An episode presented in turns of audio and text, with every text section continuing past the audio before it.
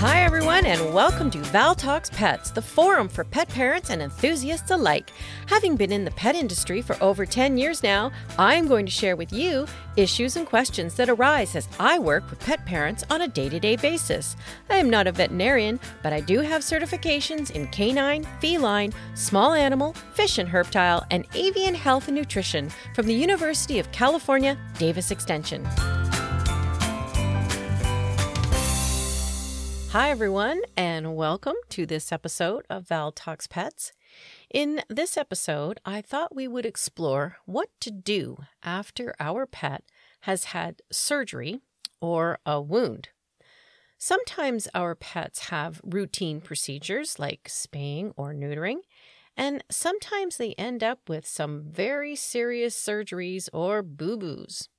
I find that pet parents are often looking for solutions to help their pets feel more comfortable after surgery and also to protect surgical sites from licking or biting. So let's explore what to do when our pets have had surgery or have a wound. I think surgery overall, as we know, be it a simple surgery or a more life saving surgery is very stressful, not just on the pets, but on the pet parents as well. When our pet goes into surgery, we hover over our phones and count the minutes until we are told that our pet is fine and is in recovery. So, what can we do for ourselves? I had a conversation with Dr. Rob Hillerby from Caledon Mountain Vet Hospital, and he said that it is really important to make sure that the pet parent has as much information as possible and to answer all the questions a pet parent may have. This way, not only can the pet parent make an informed decision about surgery, but also to feel that they have the peace of mind knowing what exactly is going to happen and what to expect after surgery.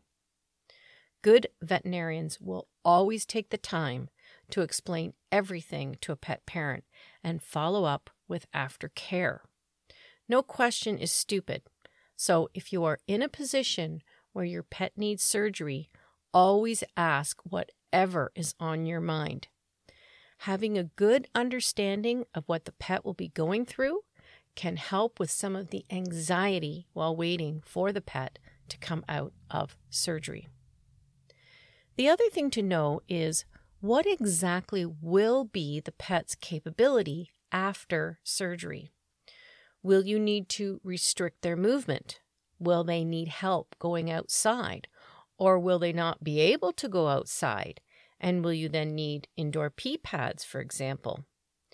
Will you need to set up a very comfortable bed or keep them continuously warm? Basically, what do you need to do to prepare your home for a pet coming home post surgery. If you need special food or medication, it's imperative you know what to do, and you should feel very comfortable calling into the clinic to clarify anything with medications, etc. The best thing to do is be prepared. This will reduce the stress, and hopefully this calmness will be felt by your pet, reassuring them. The next thing to prepare for is whether the pet will need a recovery cone. so these cones are unaffectionately called cones of shame. This probably originates from the horrible, shameful, and sad faces most pets have when they have to wear a recovery cone. The cones are actually called e collars or Elizabethan collars. They come in all different sizes and are designed to prevent a dog or cat from scratching or licking a surgical site. So here's the thing these really only work when you are dealing with a surgical site that is behind the shoulders. And even then, some dogs and cats are very dexterous and can get around the cone. For this reason, some dogs end up wearing an enormous cone because they can get around it to lick the area. Cones are cumbersome and unforgiving. A dog running through the house with a cone on can cause some serious damage if things go flying. They can be very uncomfortable around the neck and almost impossible for a dog or cat to get a drink of water or eat. Cats, in particular, are usually quite intolerant of an e collar. And if the surgery or injury is on a paw, well, they can pretty much get to that, collar or not. So, what is the alternative? There are some recovery collars or cones that are a bit more forgiving. These cones have a softer panel of nylon, alternating with a panel of plastic to keep the cone more rigid. There is some play within the movement of these collars and can be very useful to keep a pet away from a spay site or neuter site. But again, some pets can definitely get around the collar regardless. There are also blow up collars.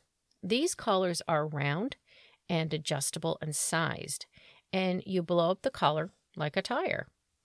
They are a lot more comfortable for a pet, but a pet parent will often find that they need a fairly large blow up collar to prevent the pet from getting to a surgical or wound site that is behind the shoulders. The next alternative is the recovery snuggies or PJs. I love this idea, especially for spays. So, there are different types of recovery PJs. Some look almost like a hospital gown where the back has ribbons to tie.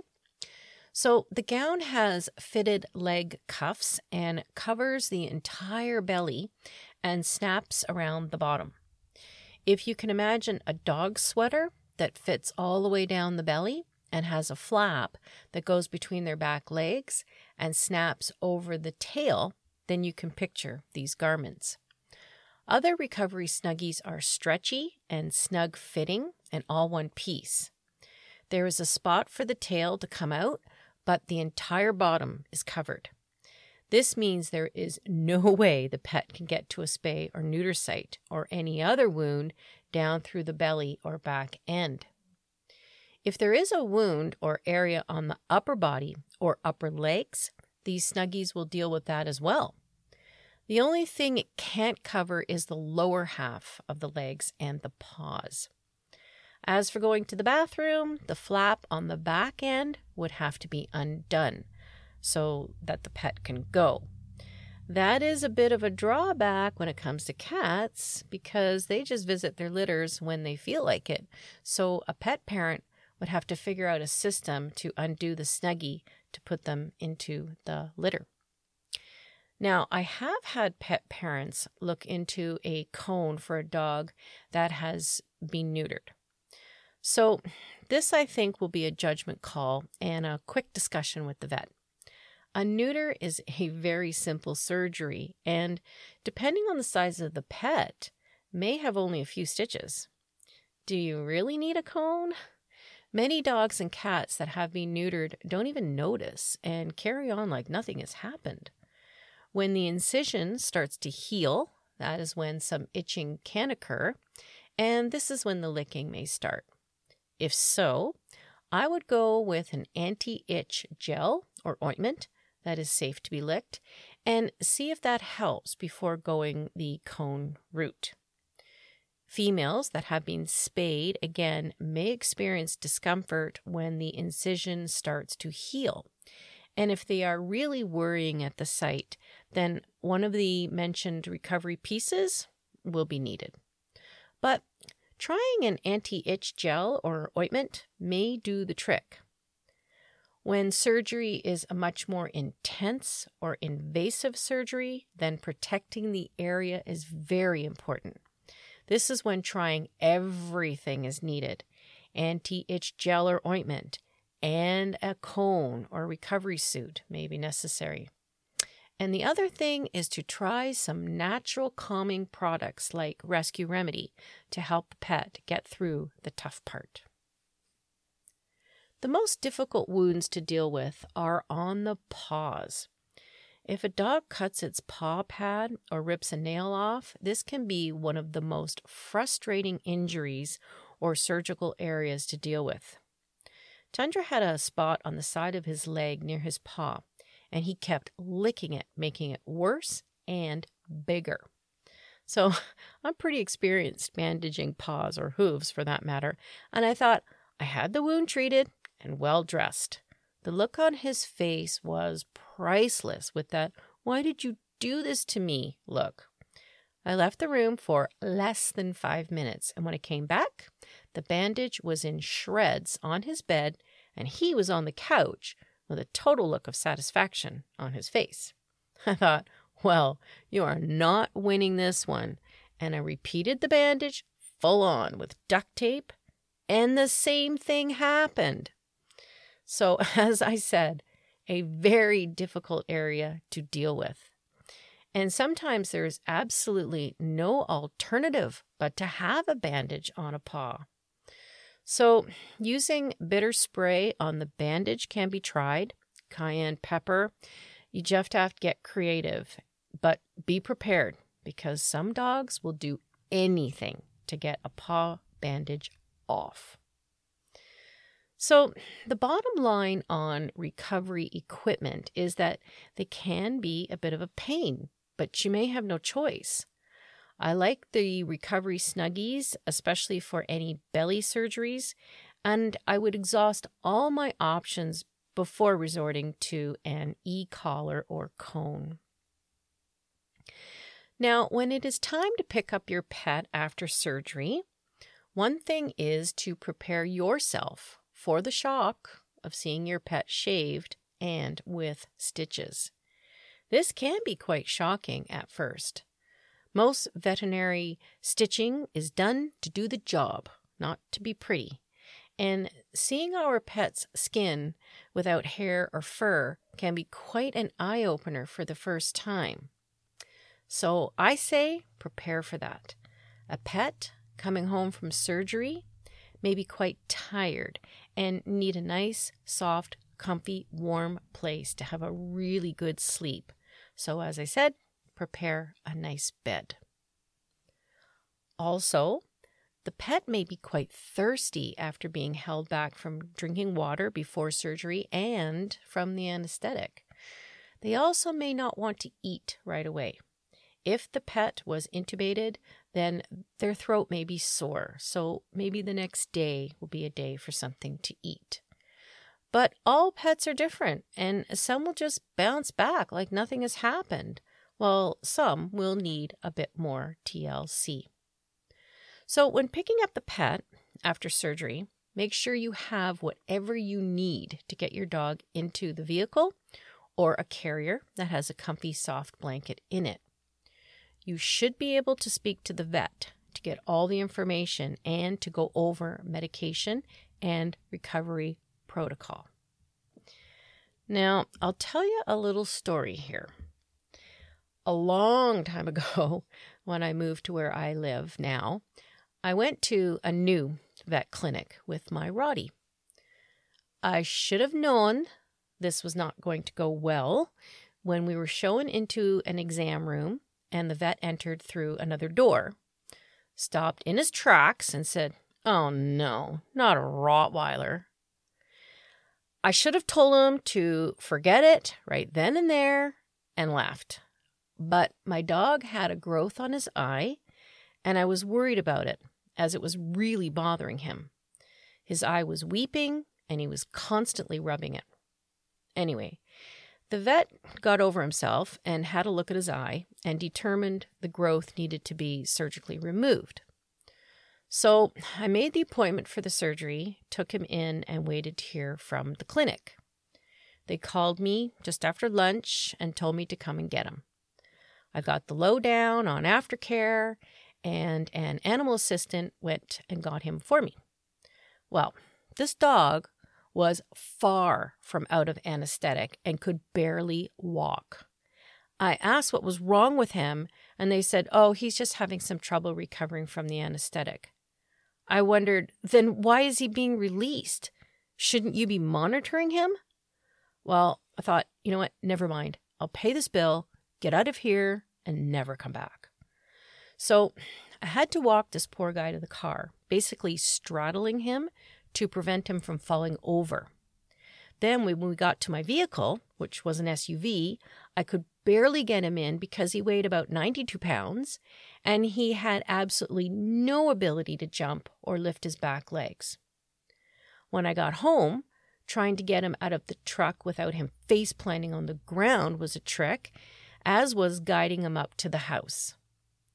I eventually got him into the house and settled him in a bunch of blankets and let him sleep off the anesthetic. I should have called that clinic back and given them a real piece of my mind, but I didn't. After that, I have always advocated for my animals and trusted my instincts. With age comes wisdom, and now I would never let a situation like that repeat itself. So, I tell this story so that everyone can see how important it is that we do advocate for our animals because they cannot speak for themselves and have to rely upon us to make the best decisions for them. The best thing we can do when they have to have surgery is to be really prepared. We need to know what is going to happen, what to expect when the surgery is done, and to prepare everything we are going to need. A lot of people come in looking for cones or ointments, and their pet is actually at the vet at that moment in surgery.